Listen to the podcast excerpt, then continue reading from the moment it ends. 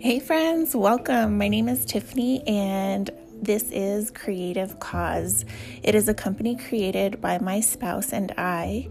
Isaiah and I have just so many different gifts and talents, and we wanted to use our creativity for a greater cause. We decided to start this podcast as a safe platform to openly discuss the good, the bad, the ugly, and just sometimes those topics that people don't typically like to talk about.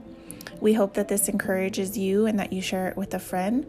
These open sessions of heartfelt chats are here to just leave you feeling better than when you got here and maybe spark up those thoughts. Um, join me on Thursdays where you can think with Tiff, and then we'll have random sessions with Isaiah and I just kind of openly discussing whatever comes to mind. I hope you stay tuned and join us on this journey.